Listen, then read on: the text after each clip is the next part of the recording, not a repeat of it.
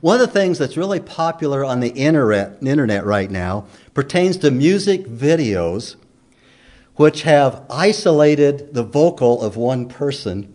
And so all you can hear is this one person singing. You can't hear the drums, you can't hear the musical instruments, you, and sometimes they even remove the voices of the backup singers. Singers, yes, I think that's the way it's supposed to be pronounced.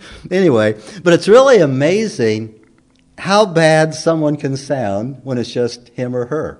You know, and there's one particular, I think it's Adriana Grande or something like that. She does a lot of dancing and things in hers. And so when you just have her voice and you can't hear the music, you can't hear the backup singers, and there's all kinds of people dancing around her and she's singing. Well, you know, it was never intended to be that way. And, uh, but one of the more popular videos on the web is a live performance by Paul McCartney's band where they do Hey Jude. They're performing Hey Jude in an outdoor auditorium that's packed full of excited concert goers. The unfortunate thing is that whoever posted this video isolated the voice of, Le- of McCartney's wife, Linda McCartney. Now, Linda McCartney was known for her stellar vocals and uh, her, her beautiful backup. She played the keyboard and sang backup for Paul and the band after the Beatles broke up. And she did some amazing stuff. She was a remarkable, remarkable vocalist. But in the live performance, I don't know if she had a bad night or couldn't hear the rest of the singers you know, over the crowd singing along. You know how that goes. But whoever isolated her vocals and posted it on the internet was just plain cruel. The video has portions where you can hear the full performance and the musicians and the singers, and it, it really is amazing. And there's, if you've ever seen, you know, Paul McCartney on, on video when they do Hey Jude, you know, as soon as he starts Hey Jude, you know, everybody just breaks into a scream. If they're not already standing, they, they stand up. And there's those parts where he'll say, okay, now just the boys. And they'll go, na, na, na, na, na, na, na, you know, and they'll, then he'll say the girls only, and everybody's just totally getting into that, and it really sounds incredible. The audience is into it, the band is into it. But then at key moments on the video, Linda McCartney's vocals are isolated.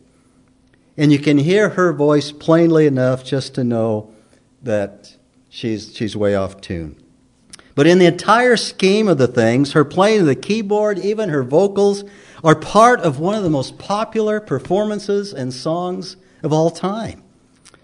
And it's partly because of the exhilarating audience and their participation. It's considered one of the greatest performances where the audience is totally engaged, and whether he does it in Hyde Park or he does it uh, in, in Russia or wherever it is, he gets the crowd into it. And the video is just a cheap trick by someone who wanted a lot of hits on the internet at someone else's expense. You know, the live audience heard and participated in that perfect blend of vocals, guitars, piano, keyboard, drums. They got to sing along with Paul McCartney and his band as with one voice they joyfully sang. And they sang out. In Romans chapter 15, verses 5 and 6, the Apostle Paul wants his readers and us as well to produce a symphony of praise to God. There is to be a harmonious spirit as we lift our voices together in praise of Jesus Christ. No one focused on isolated voices. No one focused on themselves. No one focused on their neighbor. Everyone totally focused on the Lord Jesus Christ. That is the goal of our worship.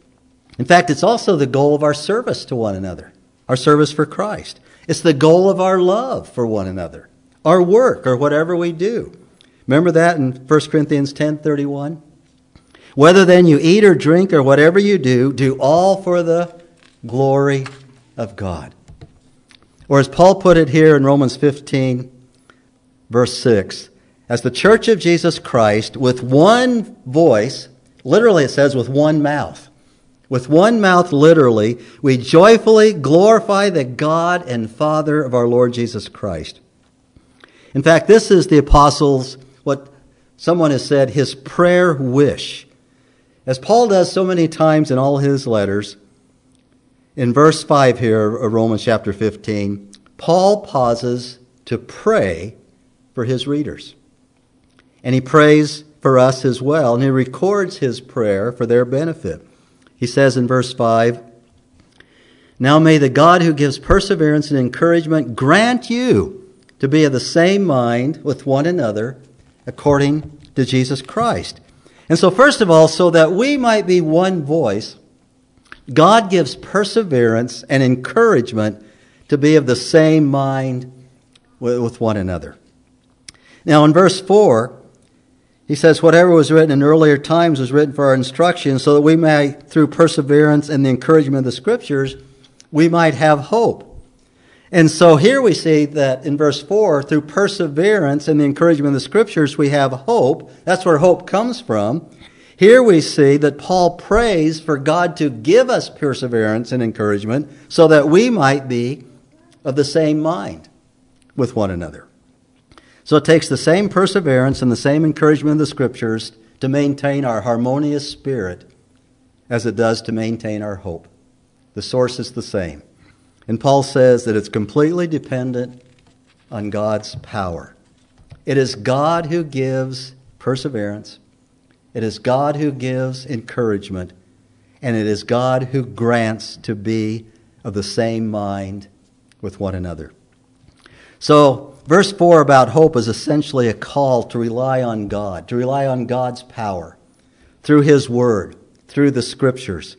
And verse 5 is essentially a call to God for us to rely on His power through prayer. So there's the Word of God, and there is, is prayer. And what we are to pray for and trust God for is to be of the same mind with one another. Literally, the, the phrase translated the same mind means literally to think the same thing. To think the same thing. We are to think the same thing. That's really kind of strange, isn't it? How on earth can we all think the same thing? I guarantee it. Right now, we're not all thinking the same thing. Some of us have heard the pastor, and some of us haven't. yeah, yeah, you know, and I, I know how that how that works. And how do we think the same thing with the hotly debated views that we've seen here in Romans chapter 14 and 15 about eating meat or eating vegetables only, what days to hold sacred, and all the differences of opinion on those non essential matters?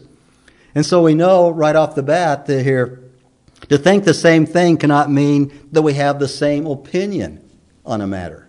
That's not what it's talking about here. We all have our opinions, and those are going to differ the, the two groups in Rome. Uh, it's not meaning that they come to an agreement on whether to eat meat or to eat only vegetables.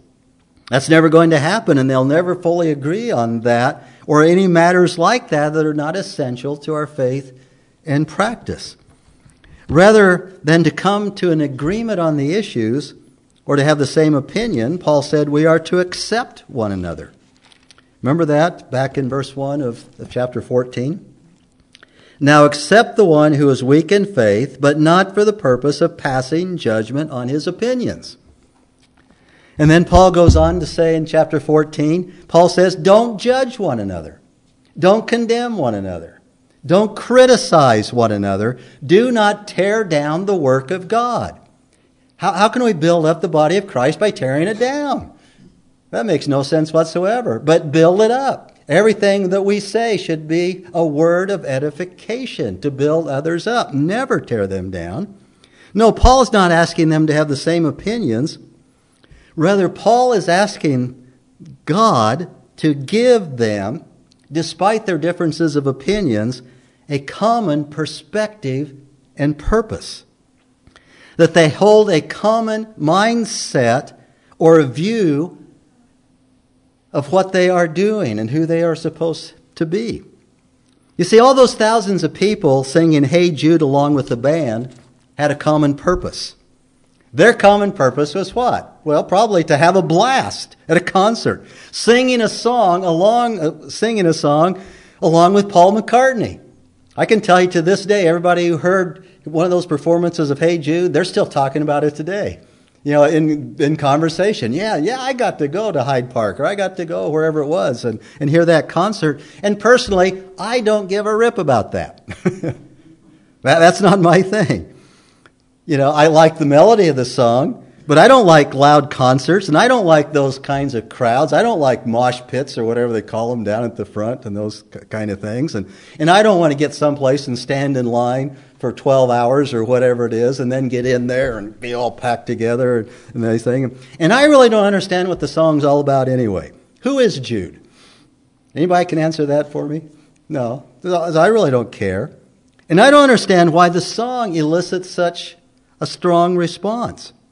But they do get an emotional response. Ever since the Beatles sang on the Ed Sullivan Show in the 60s and to this day, the girls start screaming as soon as now 78 year old Paul McCartney starts singing. You know, everybody goes crazy. They still go wild. I don't get Jude, but they do. And the people in the audience have all kinds of differences of opinion on politics and everything you know, if you could go to that audience today and we had the same situation, you know, they would have a different view on everything that's going on in the world. They differ on race, they would differ on vegans, they would differ on religion. But at that point in time, they are united in their purpose.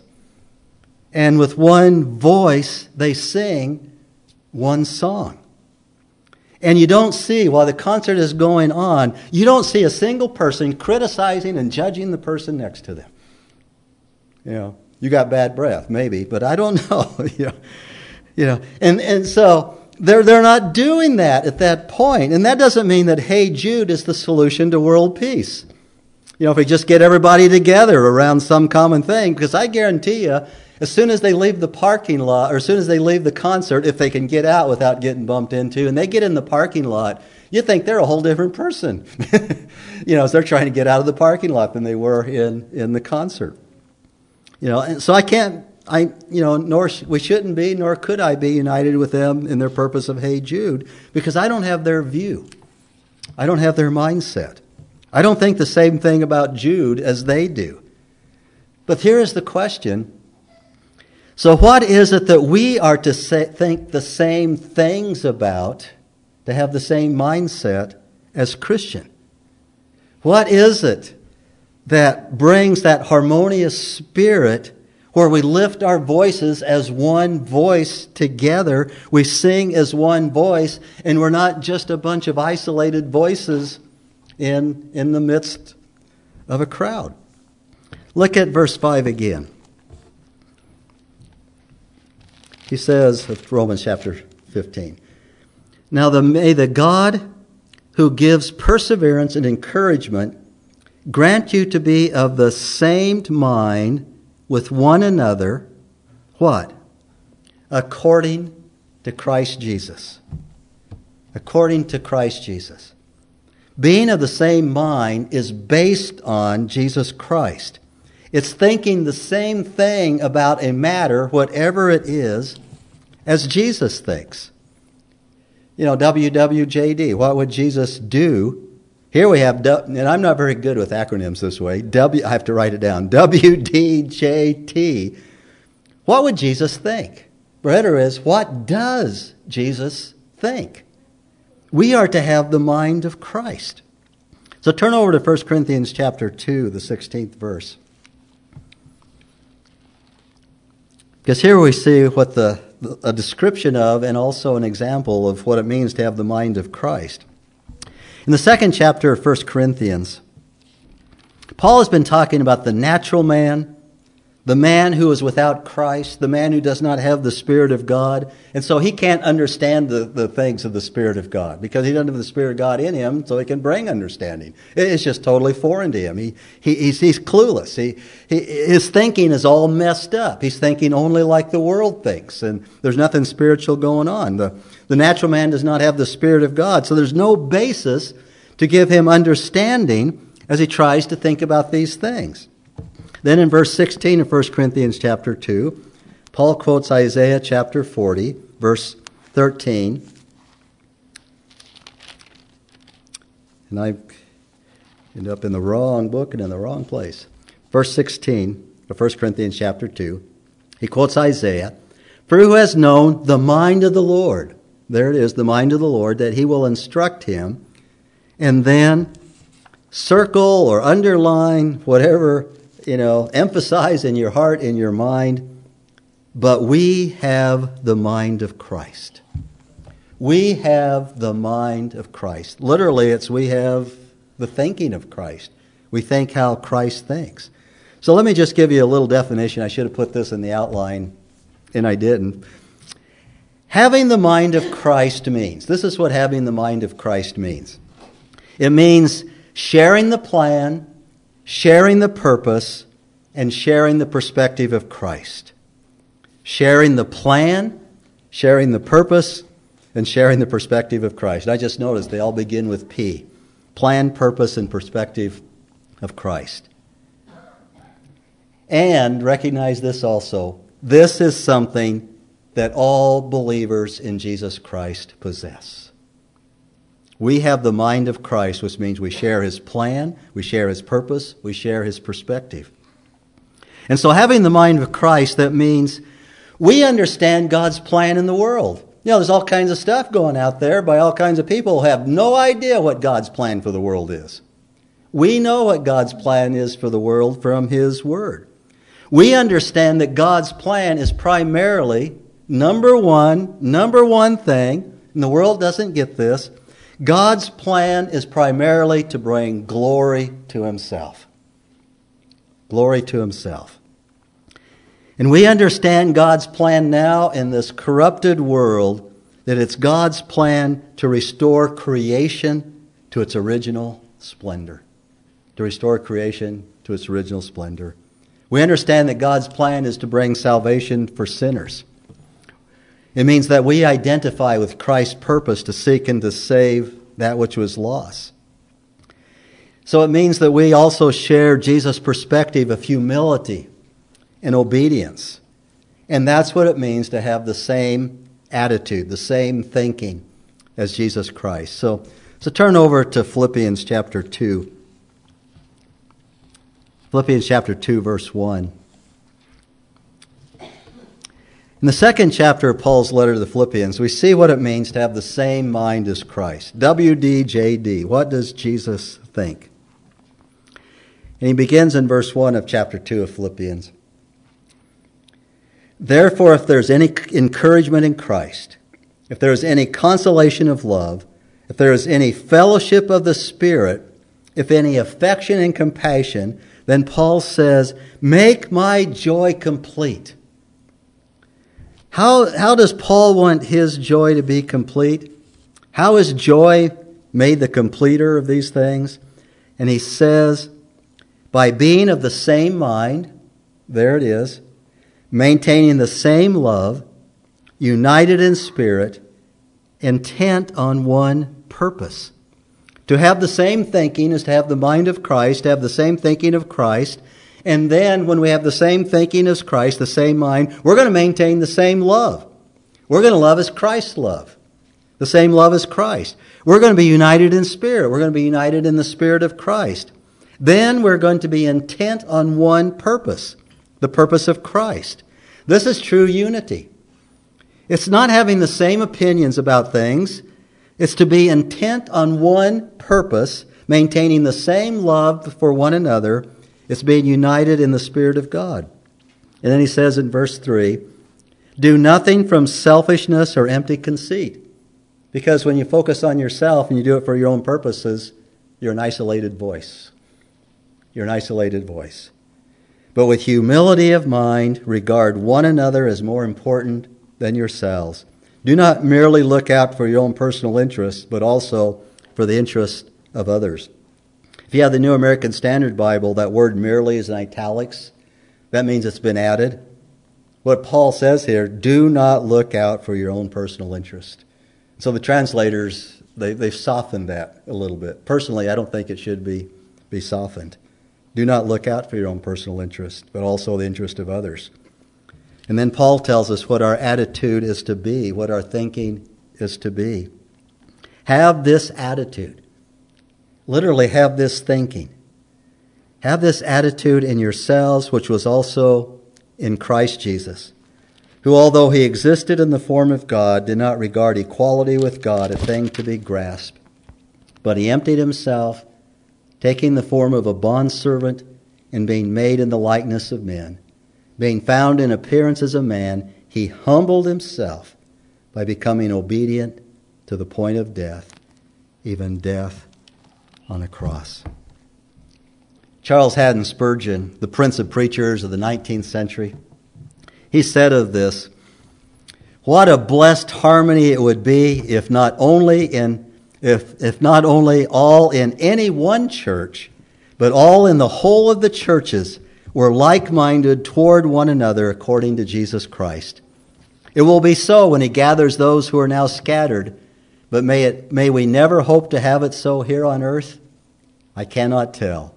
But on any rate, let us all strive after it. Let us all endeavor to pitch our tune according to Christ's keynote. And the nearer we get to that, the less discord there will be in the psalmody of the church. We shall be like minded with one another when we become like minded with Christ, but not until then. And then A.W. Tozer relates it to the tuning of pianos.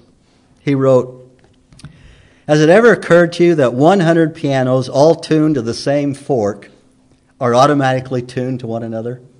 Yeah. You, you know, I've heard it put another way. You know, if you tune one piano to the next piano to the next piano, then you got that gossiping game that we used to play, and then everybody's out of tune. Has it ever occurred to you that 100 pianos, all tuned to the same fork, are automatically tuned to one another? They are of one accord by being tuned not to each other, but to another standard to which one must individually bow. So 100 worshipers meeting together, or 1, 2, 3, 4, 5, 6, 7, 8, 9, 10, 11, 12, probably about 15, or 15 worshipers meeting together, each one looking away to Christ, are in heart nearer to each other than they could possibly be. Were they to become unity conscious and turn their eyes away from God to strive for closer fellowship? Isn't that wonderful? We don't have closer fellowship with one another by trying to have closer fellowship with one another. And we don't have closer fellowship with one another by tearing one another down. It just makes common sense. No, we look to Christ. We have the attitude of Christ. Serving one another, loving one another, thinking more highly of one another, following the example of Christ, than we think of ourselves. Not focusing on ourselves and becoming an isolated vocal. And in the process of being in tune with Christ, we are in tune with one another. And the results are tremendous. Verse 6 of Romans chapter 15. And notice that verse 6 begins with two words, with the words, so that. So that. And what follows the word so that is what's called a purpose clause so that we can fulfill a specific purpose. God answers the prayer to give us perseverance and encouragements and grants us to be of the same mind with one another according to the mind of Jesus Christ, so that for this purpose, verse 6, so that with one accord you may with one voice glorify the God and Father of our Lord Jesus Christ. There's purpose in this unity. The, tra- the word translated accord, one accord there, means the same passion. The same passion. And so passion has emotion with it. It's the same heart. You with one heart. You with one mouth. Glorify God. You know, what happens when you're really passionate about something? And your heart is full of heartfelt emotion? Whatever it is, it's just going to flow out of your mouth right? It just bursts forth. What lives in the heart will spill out of the mouth. With our voices, we express what we really feel inside, what we're passionate about, what we're happy about, what we're joyful about. And if we're eager to serve the Lord, then we will sing loudly and the praises of God and make a joyful noise my father in law said, I can't carry a tune in a bucket, but I can make a joyful noise. and, that's, and that's what he did. And we will praise in our work, in our praises, in our singing, and everything that we do for the glory of God. We will, with one voice, praise the God and Father of our Lord Jesus Christ. And it points to the fact here that what we learn from scriptures, under the blessing of God, there's going to be a harmonious spirit in the church.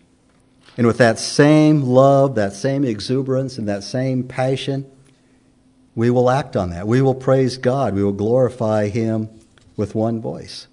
But if we're only concerned about ourselves and what we want and, and all that goes along with that, if we're only looking to ourselves or we're looking to, to others to do what we want them to do, you know, then, and not looking to Christ, then we're going to be an isolated vocal, out of sync and out of harmony with the rest of the church. There were strong disagreements and tensions in the church at Rome between Jews and Gentiles. In fact, they were having difficulty getting along with one another. That whole idea underlines this entire, the longest section in the practical section in the book of Romans. But when the church gives itself to glorifying God, there's a deep and satisfying unity and that was, is what Paul is looking for here. And that is what Paul is praying for on our behalf.